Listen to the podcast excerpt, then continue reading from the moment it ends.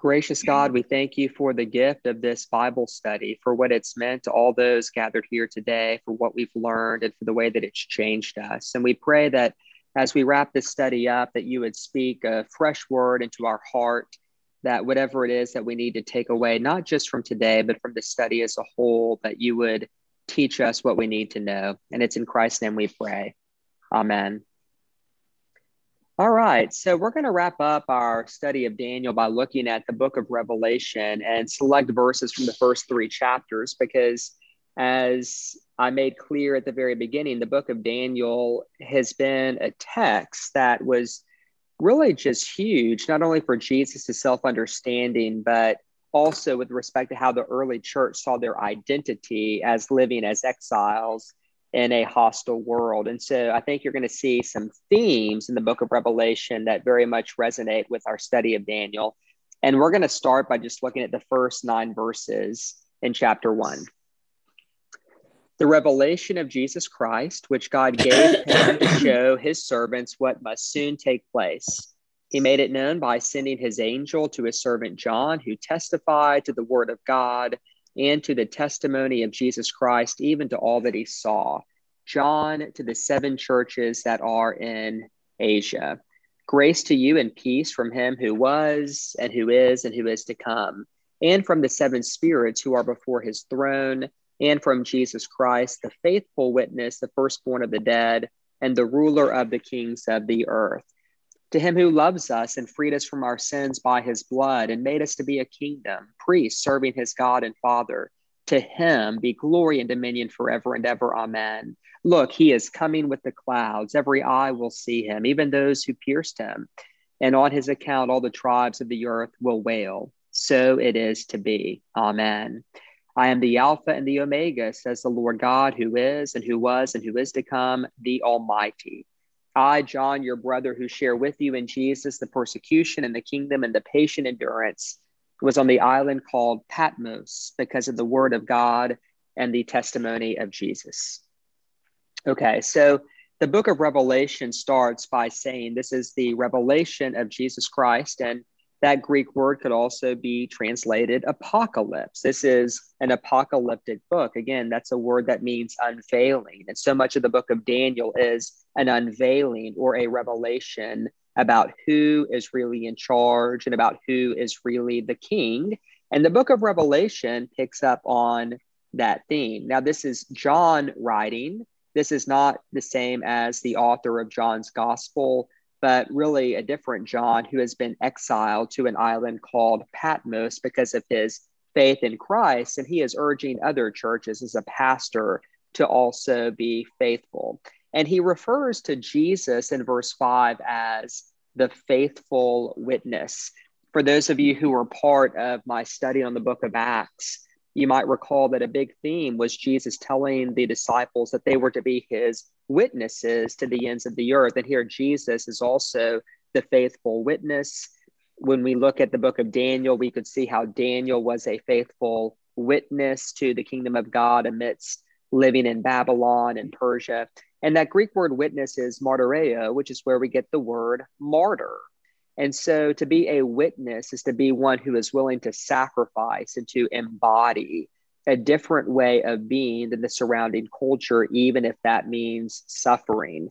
And part of that is this theme of patient endurance. For those of you who remember the end of the book of Daniel, the idea of patient endurance was huge. And for those of you who were here last week, when we looked at Mark 13, Jesus says, He who endures to the end will be saved.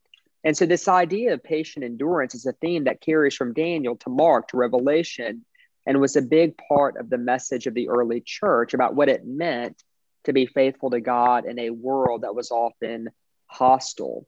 But part of it also was about reminding them of their story. This is verse six to him who loves us and freed us from our sins by his blood. And so here, this old Hebrew narrative of being set free is continued. But the freedom, the liberation is not from the shackles of Egypt into the promised land.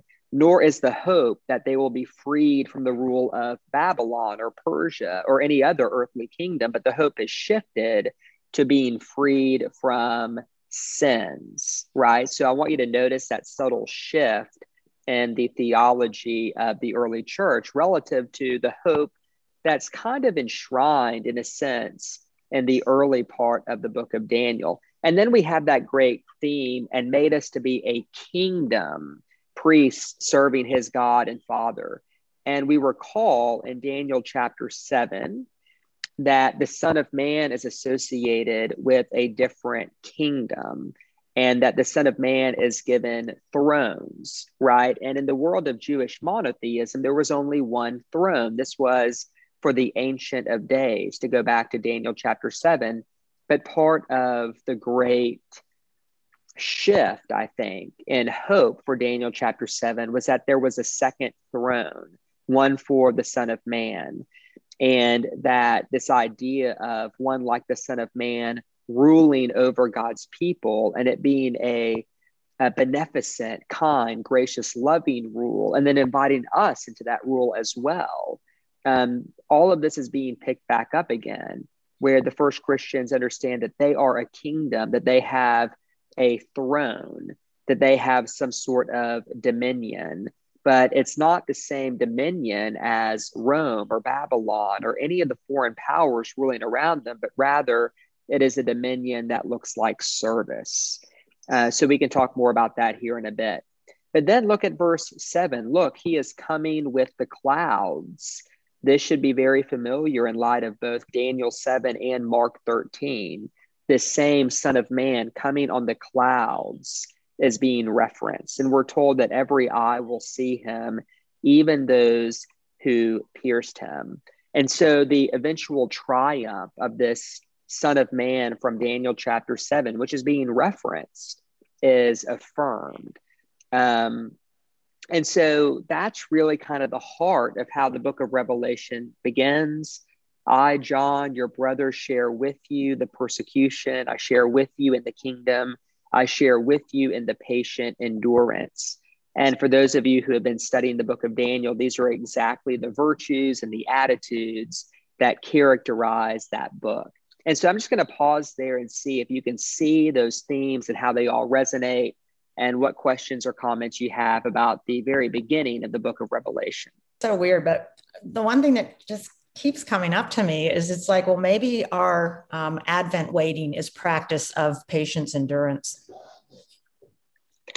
Just saying.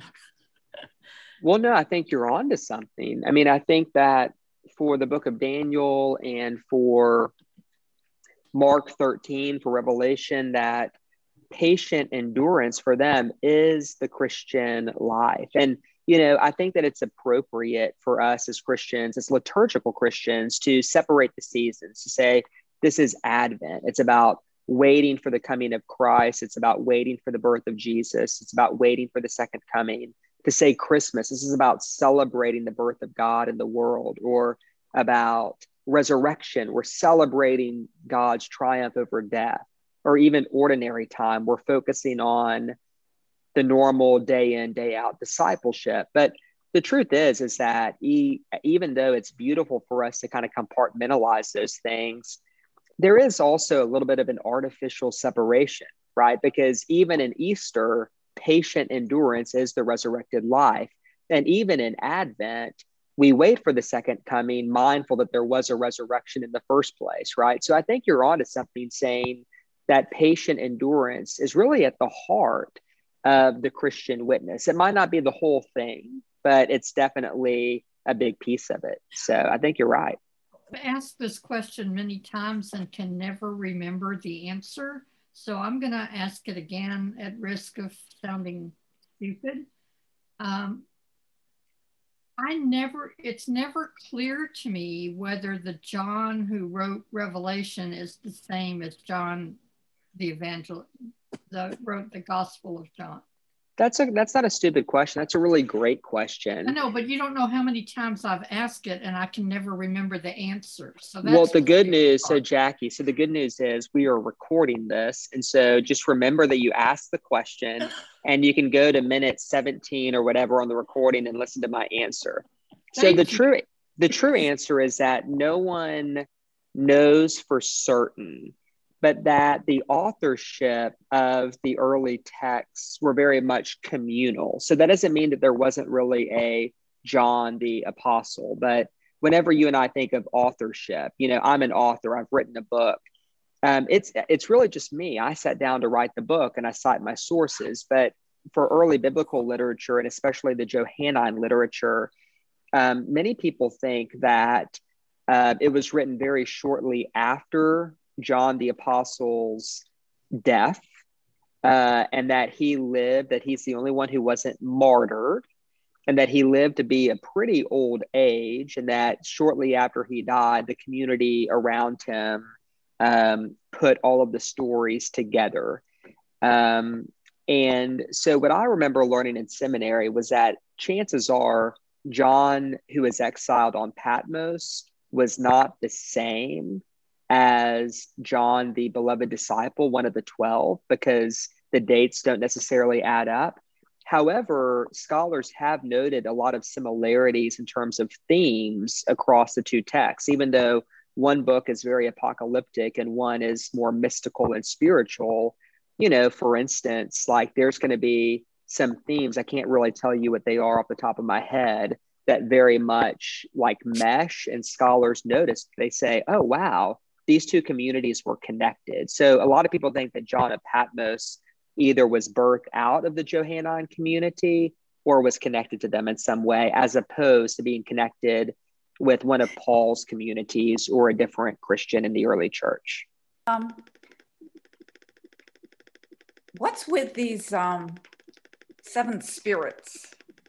What, you know, what? So you're looking, and how come they're how come they're hanging out there? Yeah, no, that's a a really good question. So I think that you are looking at what verse is that? Uh, it is five. Verse five. Um, or no, it's uh, excuse me, it's uh, verse four B. Four B. Grace to you and peace. Yeah, and from the seven spirits who are before His throne. I mean, so this is the answer you probably don't want. I don't know. You know, I mean, the book of Revelation is full of so much imagery and symbolism. I can tell you that seven is a perfect whole number in scripture. If I'd done some some reading and commentaries, I could give you some theories, but but the truth is, I don't know. Um, do y'all have any ideas on who the seven spirits are before the throne or what that could mean? So it's so it's maybe a way of just a spirit per church, perhaps like what we call a guardian angel. I don't know, but but they all are recognized. Each church recognizes that Son of Man or Jesus in a different way, and and they are each in these messages to them addressed, like welcomed or here you are, and and it's something that they know is coming from that place. Yeah, no, that's that's really good. So, um, so what Mary is suggesting is there's seven spirits or seven churches, seven angels that uh, somehow what's being captured is that there is a, a spirit uh, of each church that is before the throne, that there's a connection there. And I think that you're onto something there. I think part of what makes it so difficult is really two things. One is our modern lens, where we have no idea what a spirit is and how it is before the throne. And we've kind of lost our ability to think like, you know, first century people. Um, and to see like the mystical cosmos as opposed to a dry universe. Um, the other is that apoc- apocalyptic literature is just strange and jarring and and um, and we often like miss i think in our modern uh, moment what's trying to be conveyed. And i think this could be one of those moments as well. But i, I think it's a good theory to say the seven spirits are connected to the seven churches and the seven angels of each church so now we're going to look at some of the letters to the early church. And I've given us a, a, couple here.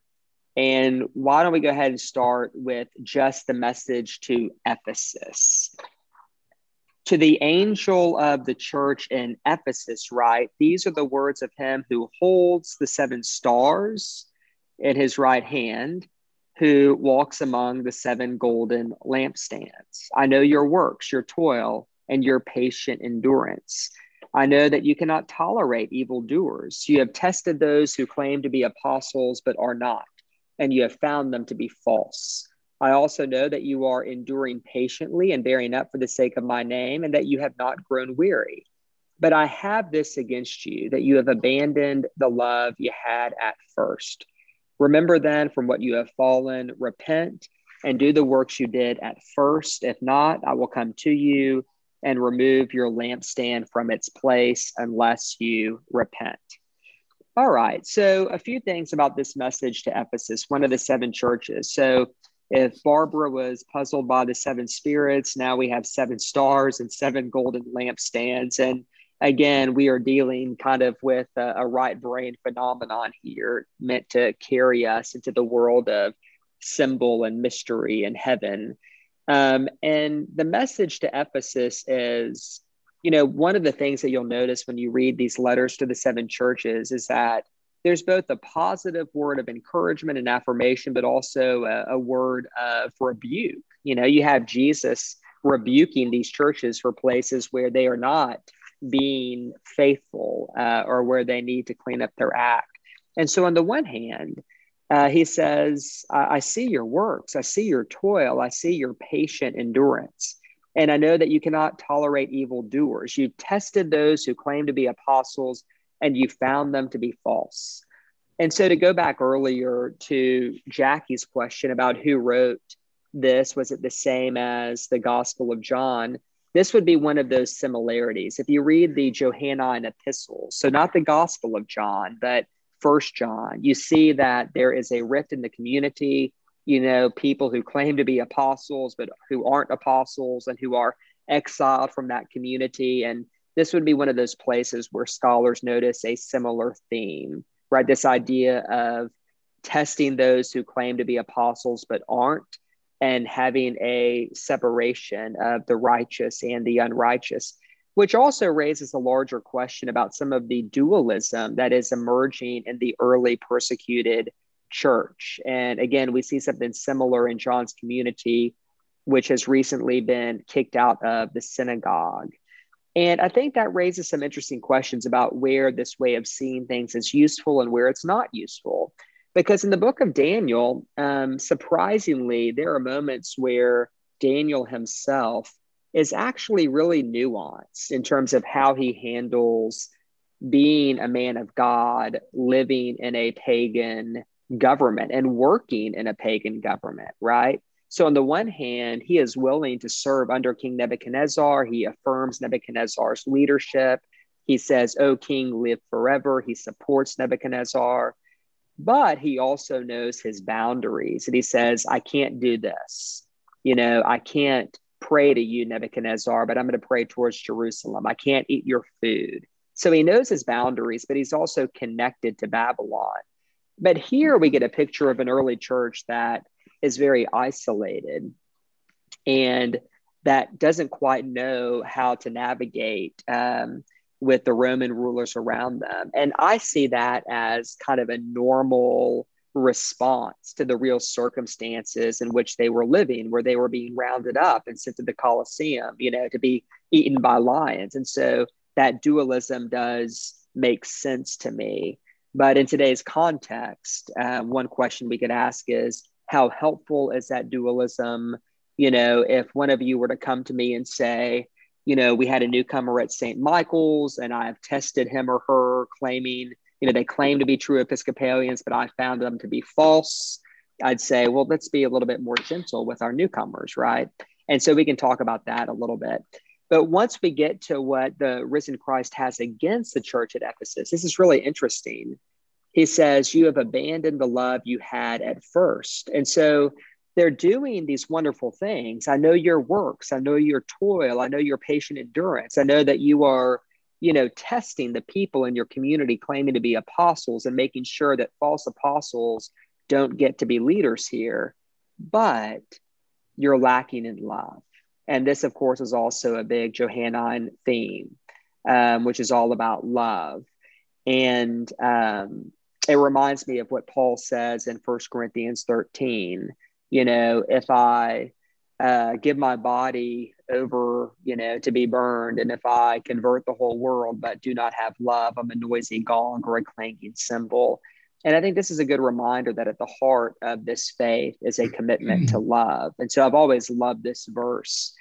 Uh, and so, what is the advice in verse five? Repent and do the works you did at first. And if not, I will come to you and remove your lampstand from its place unless you repent. And so, going back to the seven spirits and the seven lampstands, um, each church apparently has their metaphorical lampstand, uh, their way of giving light to the world. We think of what Jesus said you are the light of the world. And so, I love to think how St. Michael's has its very unique lampstand before the throne of God and that raises the question what does it mean for us to keep that lampstand burning and effective? Because uh, we don't want God to remove that lampstand. And the other question I think that's kind of provocative to ask would be if Jesus were to write such a letter to us, if we were to receive such a letter from our Lord, where would Christ praise us, but also where would we be rebuked? And so the church at Ephesus was told, you're doing all these great things, but you've forgotten how to love. You know, I think it's worth asking what might Jesus say to us? And that's a pretty scary question to ask, but I also think it's a very interesting one. So, anything about the letter to Ephesus that strikes you? Um, this just jumped out at me, but that uh, last week um, when we were doing covering Mark, um, in Mark, uh, hmm, 13, um, verse 24, um, it, they use apocalyptic language and they say, you know, after that suffering, the sun will be darkened the moon will not give its light and the stars will be falling from heaven. And that that expression, you know, that image of stars falling from heaven was just giving me heart failure last week. And now seeing this in the context here, um, it's like, oh, okay, you know, that, that somehow there's a, there's a connection there that it's more about um, an indicator of the community falling away from from God. So Barbara, I today I, I remember last I think it was last year or last study at some point I gave um, Bunny Cowan the uh, like the prof I forgot the Old Testament award. I forgot what kind of award I gave you, Bunny. Yeah. But um, today, Barbara gets the high level biblical scholarship award. um, and because I'll tell you why.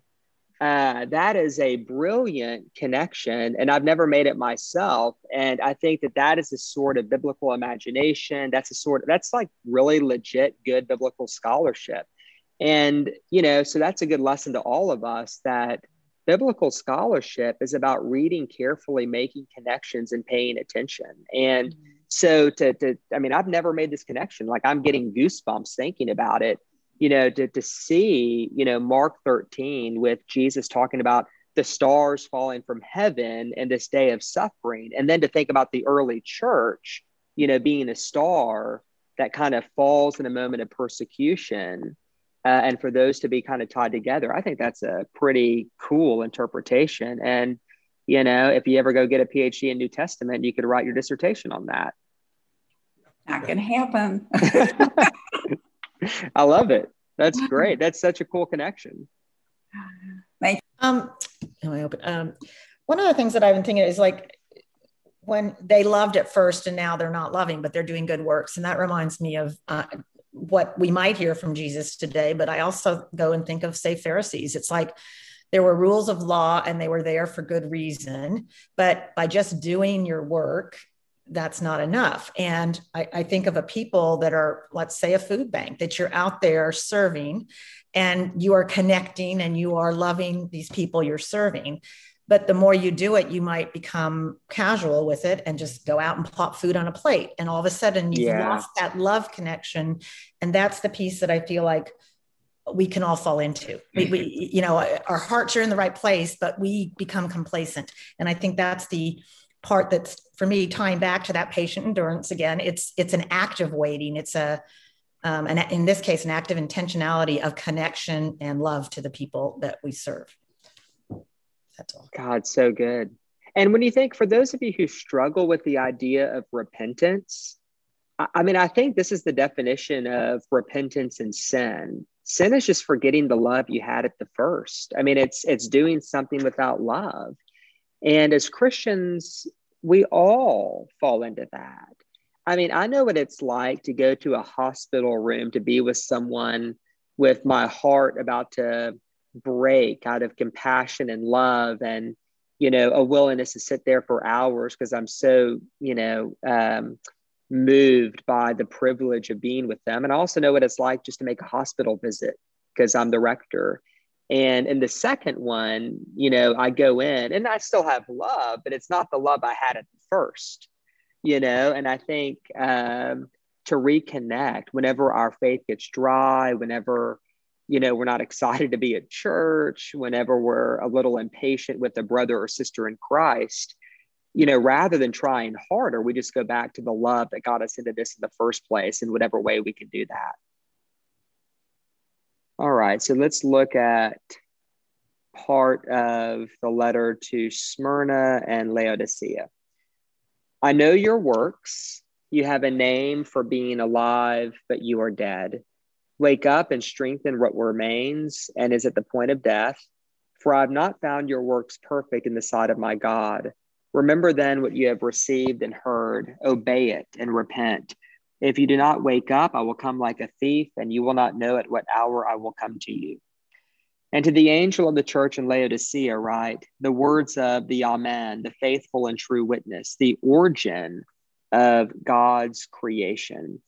I know your works. You are neither cold nor hot. I wish that you were either cold or hot. So, because you are lukewarm and neither cold nor hot, I'm about to spit you out of my mouth. For you say, I am rich, I have prospered, and I need nothing. You do not realize that you are wretched, pitiable, poor, blind, and naked. Therefore, I counsel you to buy for me gold refined by fire, so that you may be rich, and white robes to clothe you and to keep the shame of your nakedness from being seen, and salve to anoint your eyes, so that you may see. I reprove and discipline those whom I love. Be earnest, therefore, and repent. Listen, I am standing at the door knocking. If you hear my voice and open the door, I will come into you and eat with you, and you with me. To the one who conquers, I will give a place with me on my throne, just as I myself conquered and sat down with my Father on his throne. Let anyone who has an ear listen to what the Spirit is saying to the churches. All right. So, the reason uh, I wanted to share the end of this message to Smyrna is because you have a lot of themes that echo Mark 13. So, wake up is what it says, you know, stay awake. And if you do not wake up, I'll come like a thief, and you do not know at what hour I'll come to you that's really plagiarized out of Mark 13. And so it just kind of shows the connection, right, between these communities and what Jesus is saying to the church and how some of the metaphors are used over and over again. And so this idea in Advent of stay awake, you know, the Lord comes like a thief in the night. You don't know at what hour I'll come to you. That is really the same theme that we looked at last week with Mark 13, which is connected to Daniel chapter 7.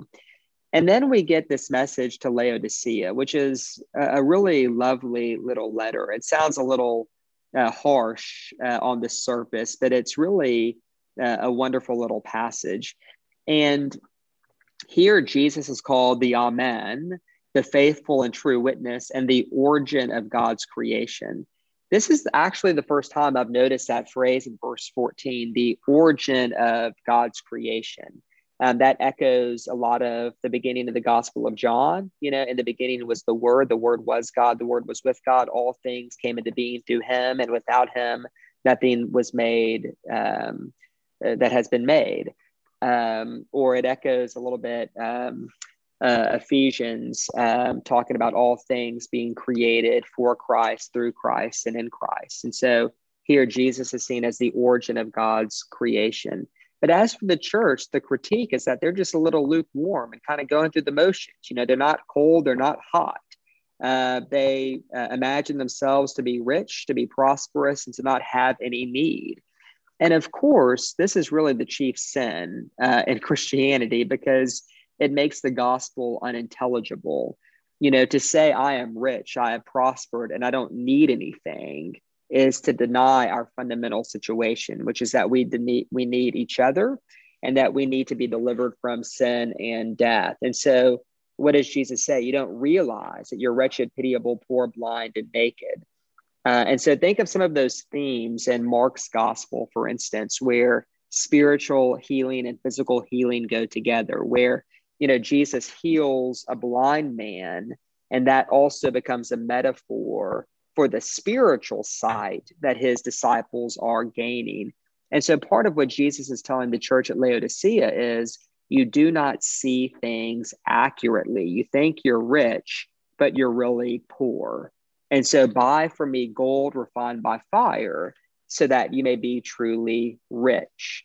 Um, because here, obviously, being rich has nothing to do with having money or not having money. It's about seeing ourselves accurately and knowing who the true and faithful witness is, knowing who the true king is, to go back to that theme in Daniel. Uh, in verse 19, we're mm-hmm. told that God reproves and disciplines those whom he loves. And so here we're just reminded that any rebuke, you know, you're neither hot nor cold. Uh, any rebuke that Jesus issues is done in love, that Jesus disciplines those whom he loves. And the book of Hebrews says something very similar.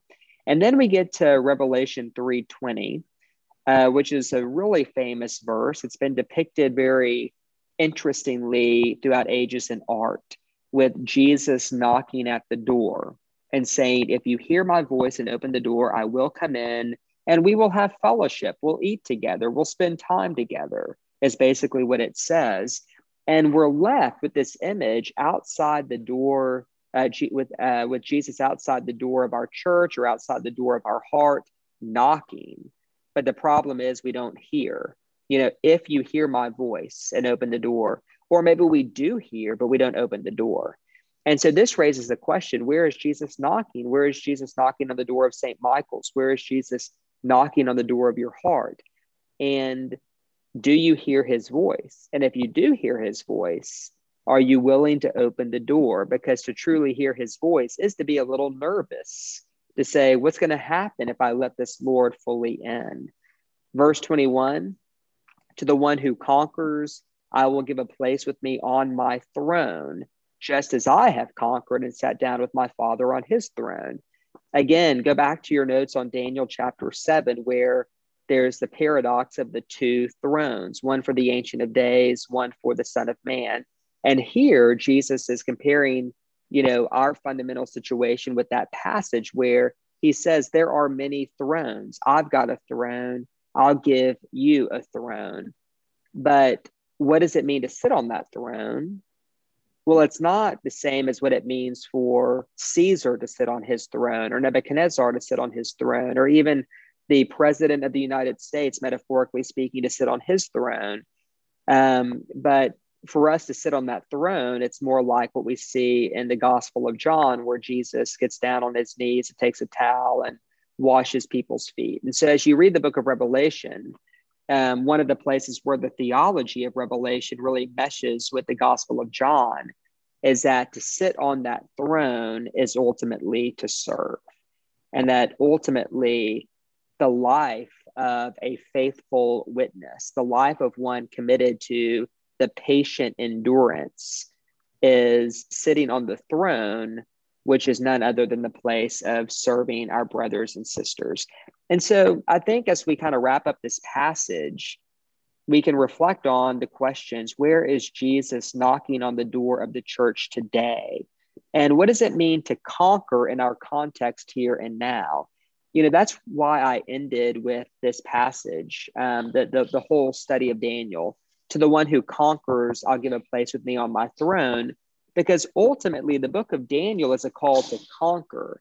But whereas many Jews, um, when that day, when that book was written, thought that conquering was about military conquest or about political conquering, the whole book of Daniel, the New Testament with Mark, and now Revelation is reimagining what does it mean to conquer? What does it mean to serve this king? What does it mean to sit on that throne? And uh, so maybe the question we can reflect on as we close this study is uh, what does that mean? What does it mean for us to conquer in today's world? And where is Jesus, the Son of Man, knocking on the door of the church today? I think it is about love. And I think um, when I was I was writing my own little notes to this, but I wrote, "What does it mean to conquer?" And the first thing I wrote was to love, and then comma to live as a disciple. And I think living as a disciple is living the action of love in terms of service and connection and relationship and um, um, obedience, um, just uh, uh, witnessing, sharing. Just I think that that's that active piece of love, not the emotion that we that is so important to what we do and how we do it, not just what we're doing, but how we are doing it. And the, and if we're doing it in honoring God, I think that's where we need to be. Yeah, that's that's great.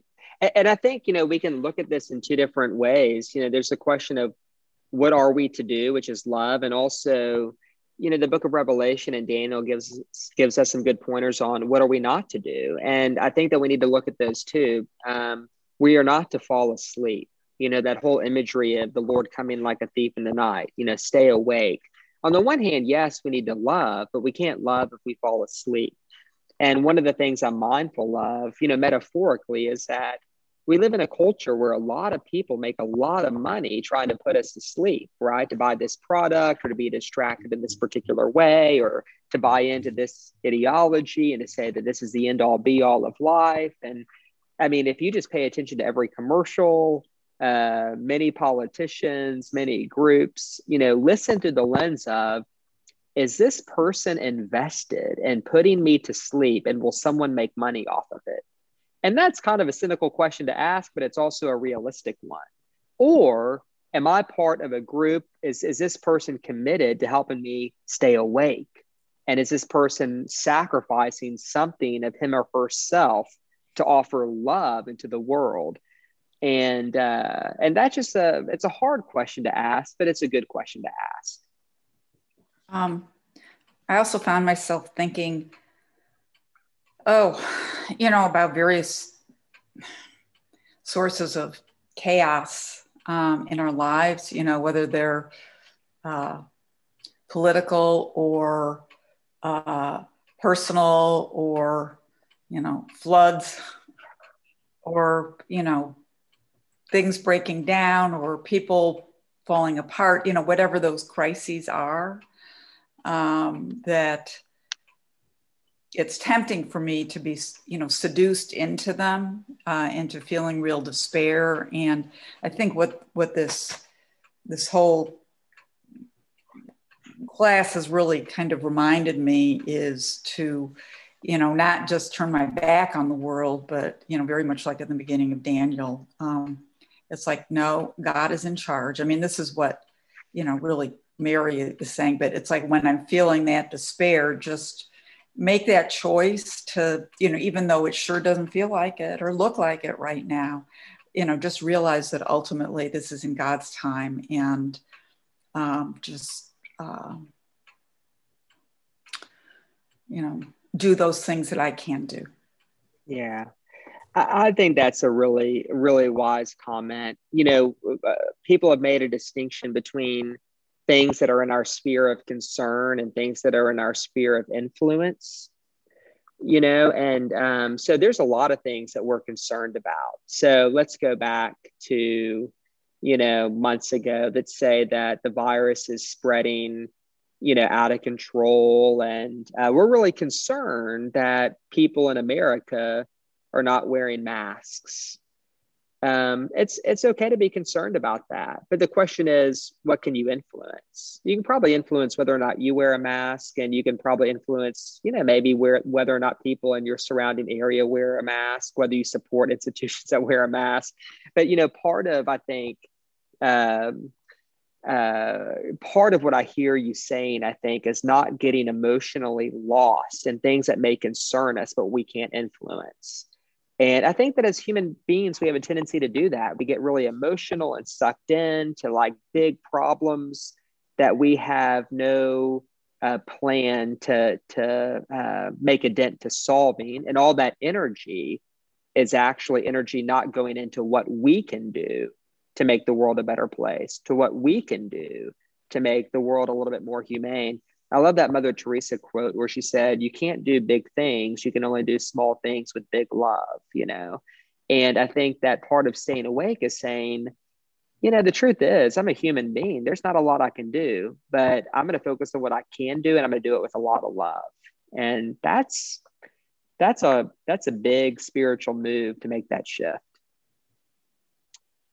So as we bring this study to a close, I guess the final question I would ask and would be open just to a sentence or two from whoever feels called to share. Uh, Revelation 3:20, behold, I stand at the door and knock. If anyone hears my voice and opens the door, I'll come in and um, share a meal with you, dwell with you, be intimate with you. So my question is, as we've done this study of Daniel, where have you heard the Lord knocking on the door of your heart?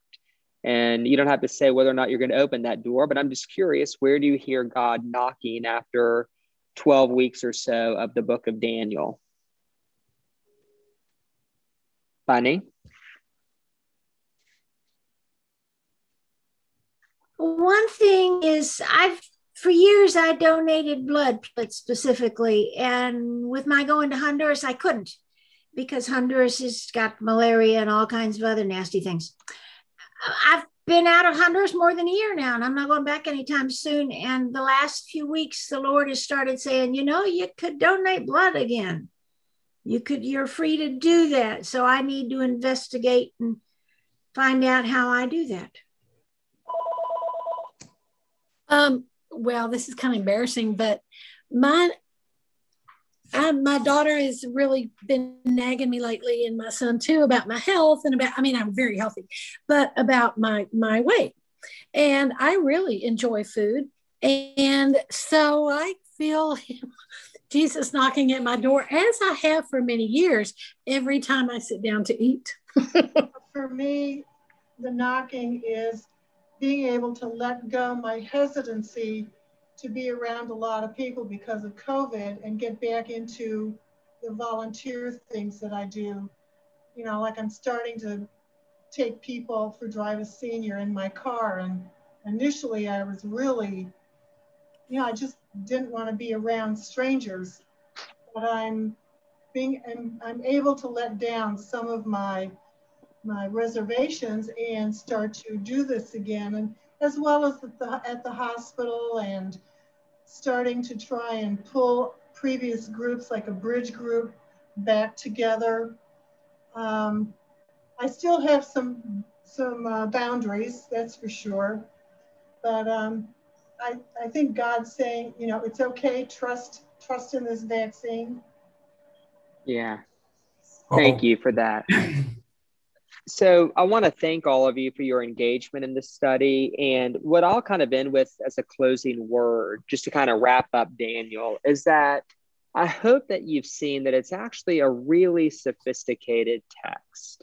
Not only in terms of, you know, it's important in terms of what it meant for Jesus and the first Christians, but really in terms of just ethics and dilemmas. Um, you know, if you read carefully, all of like life's dilemmas are really captured in the book of Daniel. You know, what does it mean to be Daniel, to be committed to the worship of the living God, and to have some integrity as one of God's people, but to serve in Nebuchadnezzar's court?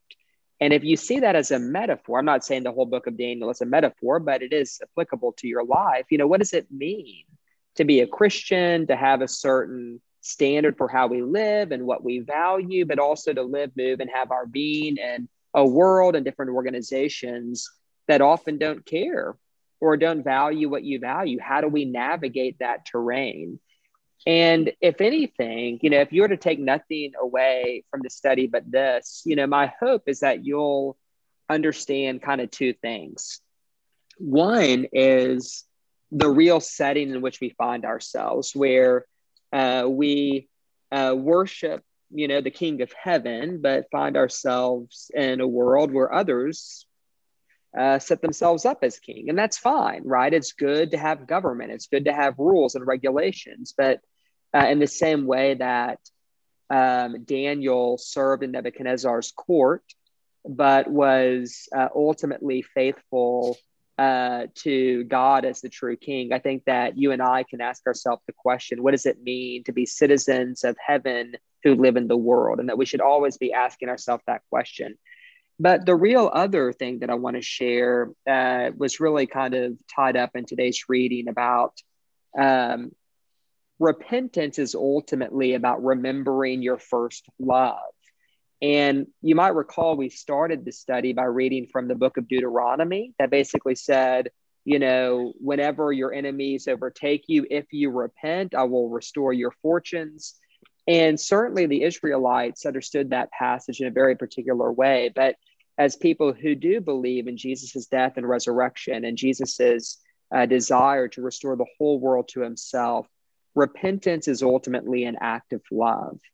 And serving God is ultimately about remembering our first love. And so, if we can do that, um, then I think that the message of Daniel will have worked its way into our heart and we can be pretty confident about what we're taking away from this study. So I want to thank y'all again for being a part of it. It's been meaningful for me and I've myself learned quite a bit.